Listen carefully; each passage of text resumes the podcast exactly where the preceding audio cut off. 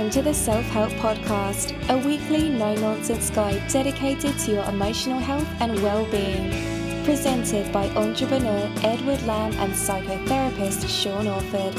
For more information, visit liveinthepresent.co.uk. Okay, there we go. Hello, welcome to episode 453 of the Self Help Podcast with me, Ed Lamb, my good pal Sean Orford. How are you, Sean?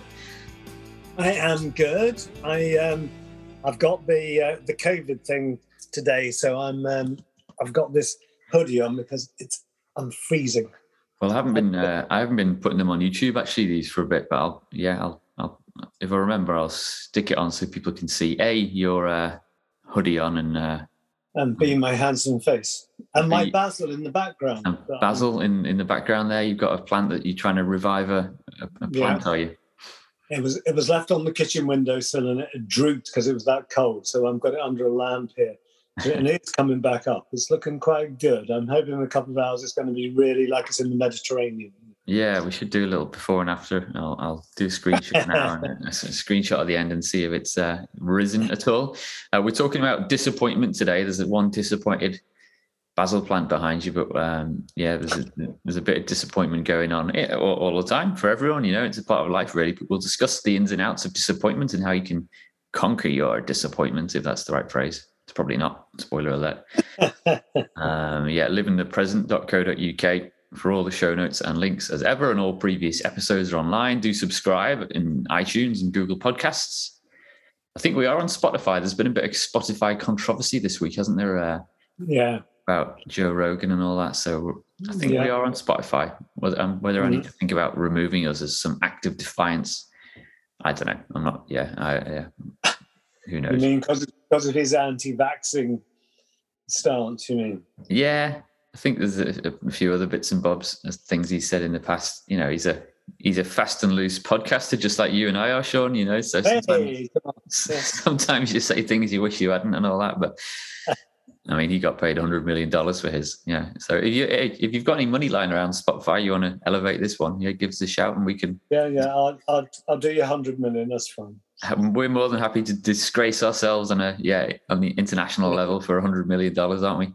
Yeah, yeah, yeah. It's good enough for him. It's good enough for Harry and Meghan. It's good enough for us. Yeah, yeah. Give us a, to drop us a line, Spotify, if you've got a minute. Um, yeah. So yeah, what you've been up to this week, Sean? How's tricks? It's oh, well, I was going to say, yeah. So is this, is this just a little bit of um, long COVID coming in? You just generally feel a bit down and a bit chilly, or, or what? Um, no, it's long COVID. Um, it comes in waves. So I, will have days when I'm fine, and then I'll have a day when I'm like, um, and and I'm I'm having millions of blood tests and mm. seeing experts and things like that. So hopefully it will all become clear and all those poor people with long COVID will start to be able to clear it up. Actually, reading, uh, I was reading some research with a guy who's a scientist who's had long COVID. And I'm reading this thinking, at last, someone who understands what I'm talking about. Right. Because you, you go and talk to doctors and doctors again. So yeah, it's uh, it's going to be fascinating year. I mean, it, it's I'm, I'm kind of we were talking before we came on air about whether it's it's over. Is it over? And maybe in term for the UK population in general, maybe it is over in terms of this will be the year that we get try and get back to normal. But I've got a feeling that the if the worst of it from a physical health perspective is over, then the kind of emotional and the economic worst is yet to hit in some ways, and it's just going to be like quite fascinating, really, as we sit on the riverbank and observe the chaos outside, as we, we, teach people to do. Yeah, it's going to be mad, isn't it? And, and I think that emotionally is is what's starting to feed out at the moment, which is hence this one today. But it's like um, people have, have have come through the the winter. We're now mm. moving into spring, and you know things getting lighter. And it does appear all the the messages are that it's diminishing you know. Um, and although uh, every time some people try and book holidays to places like Spain, suddenly they decide to change the rules after you've booked it. You know? um, but it's it's like things are beginning to open up like that. But the, the one of the big things at the moment is um, is the NHS going to get rid of staff or not? You know, and how clear does that become? And how many people, either within the NHS, have gone for new jobs or gone outside of the NHS to go for new jobs and then have discovered that there's 200 other people who've gone for the same job as well? Mm-hmm. You know, and this whole issue about uh, disappointment. You know, the amount of times people have said to me over the last couple of weeks, oh, now I've seen this job. It's fabulous. It's got my name written all over it. You know, oh, yeah, amazing, amazing. And then I see them a few days later and I was like, no, I didn't get it. Oh. Yep. And then they're, they're on the knees, you know, emotionally. Um, so I think uh, that whole idea about disappointment is going to be a big one that's with us. And disappointment can equal depression very easily. Mm. If you don't get a, get a bit of a woo on, come on, let's make it positive, you know. Yeah. So, I mean, disappointment is you and I haven't had to look for a job in the regular sense for a, for a while. Ages for you? Probably up 10, 15 years for me since I had a proper job. But it doesn't mean that we're not kind of susceptible to disappointment. You know, in my world of kind of freelance design stuff, um, I get disappointment in terms of work that I don't get from clients that I wanted to work with, or the work that I do for clients sometimes isn't up to scratch and they don't like it. So I get the disappointment of like not getting a happy email back from someone who says they're not quite happy or try again, or yeah, sometimes even yeah. I don't think it's working out. I think we need to. Uh, we're gonna. Thanks for your time, Ed, but we're gonna we're gonna go find someone else to do. So occasionally that does happen, um, you know. So I have to deal with disappointment in that sense. Do you get any? Uh, any disappointment? How does that crop up in your life? um, I d- I don't get disappointment with uh, in in that sense of clients. I mean, when I meet a client, the first part of the work that we do is is freebie and it's contractual. It's like, okay, can we work together? And if someone was to say to me, um, you know, Sean, I just can't work with your personality, you know, or you as a person, whatever that's fine by me. I help them find someone that they can work with because the whole thing about therapy is a relationship. Yep. As long as the relationship works, the therapy works. Um, so I, I, I, don't get disappointed by that. Um, I think that the things that disappoint me most, if I'm if I'm going to be poncy about it, it it's like it's it's humanity and the state of humanity, and like the bloody economy and the fact that we've got you know Russia lining up here and NATO lining up there, and and you know the Chinese want to make a, a liaison with Russia now, and it's like that's what disappoints me because my thing about if you all look after each other, we're all going to be okay, um, would work if you all actually did it. Mm-hmm. Um, but we create so much conflict around us, and it, and it's like if I'm honest, um, I, I think disappointed is a good word to describe my experience of Boris Johnson. You know, you know, forget the politics. Just as a person, as a human being, the things that he says and the things that he does and the way that he acts as a leader of the country to me is disappointing. Mm-hmm. You know, um, and yeah, those are the things that disappoint me most. What about you? What disappoints you?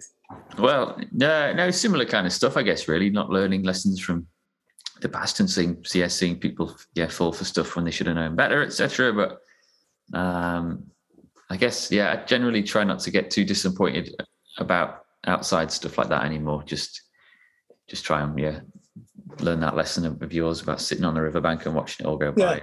I try and I try and change things now and then when I can, and you do my best, but not to the point where it impacts my uh, yeah my mental health and all that stuff. Yeah, because yeah, yeah. I mean, I think you mentioned it within within the blog post of yours for this week actually about it can be because if you if you start to kind of be too disappointed about stuff and see desperation everywhere, then you can get you can start to think that the universe is is out to get you.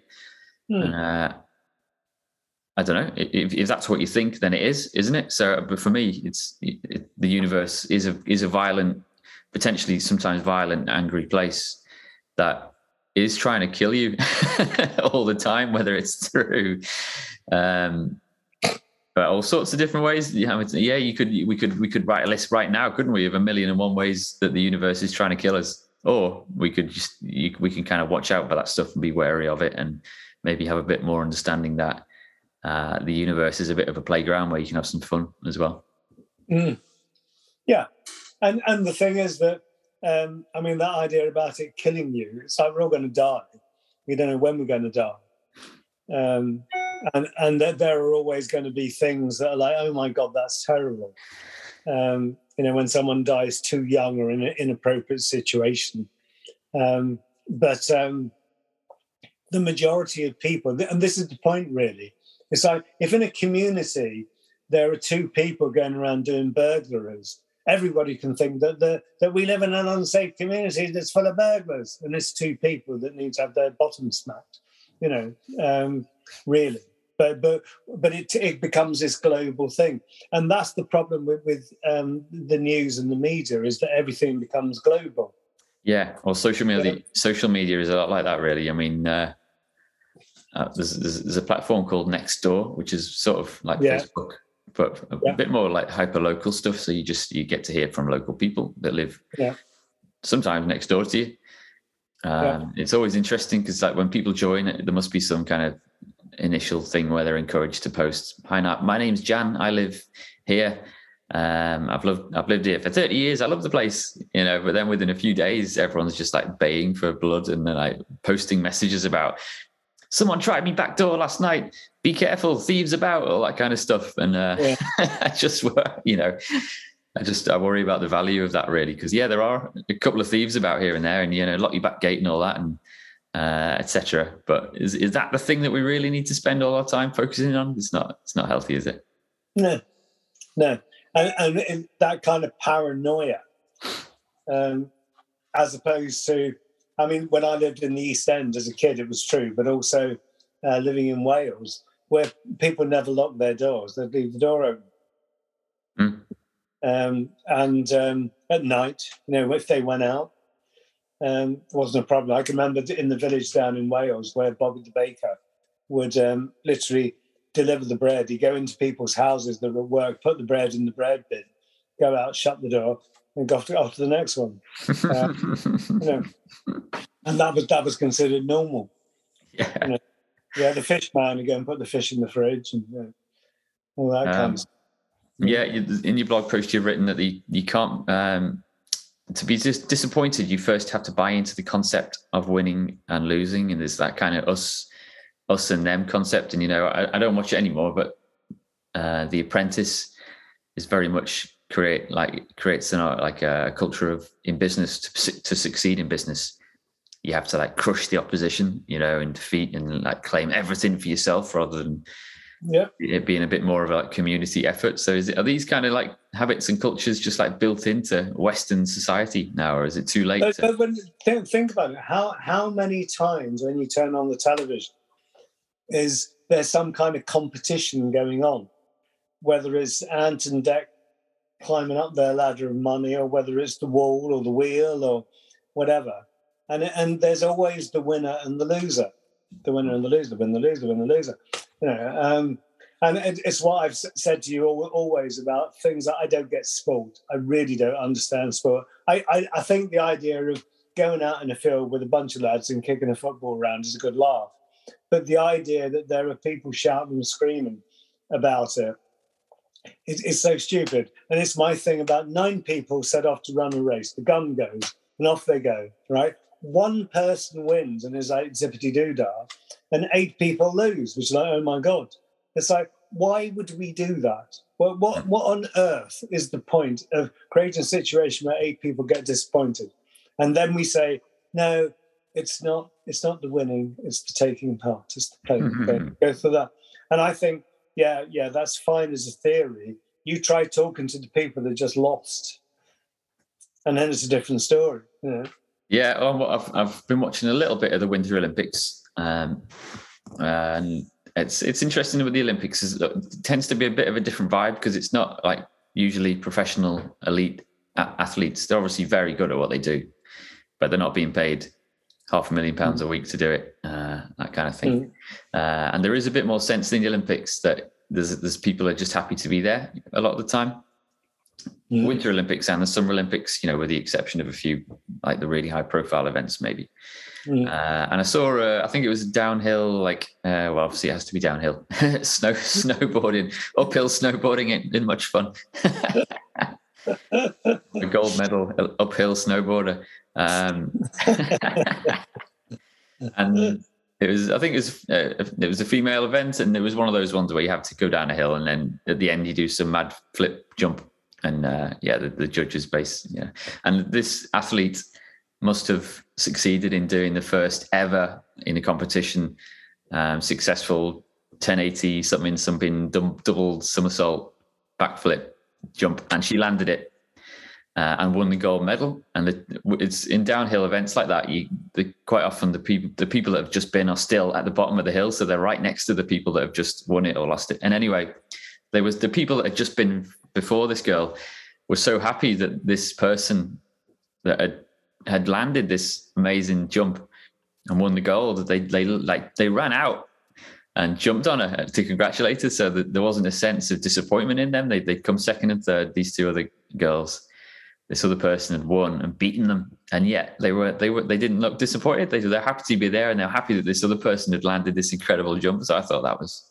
yeah, that's lovely, isn't it? Really nice. That's really nice. It's whether they go home and go. Ugh. Well, I know, and like when someone a football player puts one in the top corner from thirty-five yards or whatever, uh, the most incredible goal you've ever seen. The, the the opposition tends not to go and congratulate them. Sometimes you will see in a football match, um, you will see like the opposition fans applauding something. Like if they see something really special from a team that they're not supporting, you will see like the odd fan like stand up and like, okay, fair play. That was that was pretty that good. Was amazing, yeah. yeah, very. It's very rare though. Yeah. Yeah. It's interesting, isn't it? Do Do you think that football is as it is because it's kind of like tribal? there's there's like such a big group of people that I think so. Yeah, I was actually um, I was at a Liverpool match last month. I got some tickets to go see an FA Cup game, Liverpool against Shrewsbury. So it was a you know it was proper Giants versus Minnows, and mm. um, Liverpool won quite comfortably in the end, as mm. you'd expect. Uh, and it was a cool atmosphere. I was in the Kop, so that's the main like famous big stand at, at Anfield. Um, mm. And it was an interesting atmosphere. You know, Liverpool were expected to win. It was a, it was pretty much the easiest match ever. Um, but yeah, there was some of the chants that was being sung sung by the Scousers there were, were harking back to Maggie Thatcher's days, that kind of thing. Boris Johnson got a bit of a shout as well. So it was it was quite this kind of quite strange tribal atmosphere. And you would you when Scousers talk about the 80s and you know the time under Thatcher and that kind of stuff, um, that's mm. like 40 years of disappointment, isn't it, coming out amongst thousands of people? It, it, was quite powerful, but also I was thinking, I don't know, man, you know, it's quite sad in some ways as well. Uh, if, you, if you know what I mean. Um, mm-hmm. Very strange. I'm a, I'm a Tranmere and a Newcastle fan, so I've, um, I know how to deal with disappointment. And I wonder if, I wonder if supporting those two teams, uh, has helped me cope with disappointment because yeah, not not everyone supports Liverpool and has you know Mo Salah getting hat tricks every week and winning the Champions League. On the other side of Liverpool is Everton, isn't there? And that's the team which is hasn't won a trophy for like Newcastle 30, 30 odd years. That, that, that always astounds me because loads of people I know that support Everton, and each time Everton go somewhere and they lose, all the fans come back. Go, oh my god, they're bloody useless, bloody useless, and and but then they go and support them again next week. You know, it's, like, it's almost as though their disappointment. I wonder what would happen if something they were really successful, whether that would affect the fans, because the fans are used to dealing with some level of failure. Maybe, and maybe, maybe disappointment in some ways is like a bit of a crutch to uh, to to kind of walk around with every now and again. Maybe I don't know. Maybe you kind of yeah. get you get addicted to disappointment in in all walks of life in some ways. Yeah. Um, I don't know. Uh, there's a blog post I'm going to link to as well, which kind of talks about some extra stuff that you've that kind of you've talked about in your blog post about um, acceptance and that kind of thing, and using some the, one of the main theories or themes in yours is that you can take a disappointment and use it as a learning point to to yeah. improve the next time around. Yeah, which means it's not a disappointment. You know that thing about we don't have problems, we have learning opportunities it's the same kind of stuff. It's only a disappointment if that's the way that you see it. Yeah, if you see it as part of a, the bigger scheme, because often when we talk about you know goal setting it, it, it's not like you just draw a straight line between you creating the goal and then you arriving there. There's like a really bumpy kind of path to get there, isn't there? Of like thousands of little decisions along the way, and uh, and disappointments will will play a part in that. So yeah. Um, but to me, that's like when, when I'm working with an addict, whether it's drugs or alcohol or whatever, gambling, whatever, is that um, the goal is to be clear, to be to be sober. Yeah. But most addicts at some point fall off the wagon. And if you can build in at the outset that um, having a slip, having a mistake is a learning point and it's not a disappointment, then people recover quicker. If, if they fall into the I'm a failure, I'm disappointing, blah, blah, blah, then they can sink back into the addiction.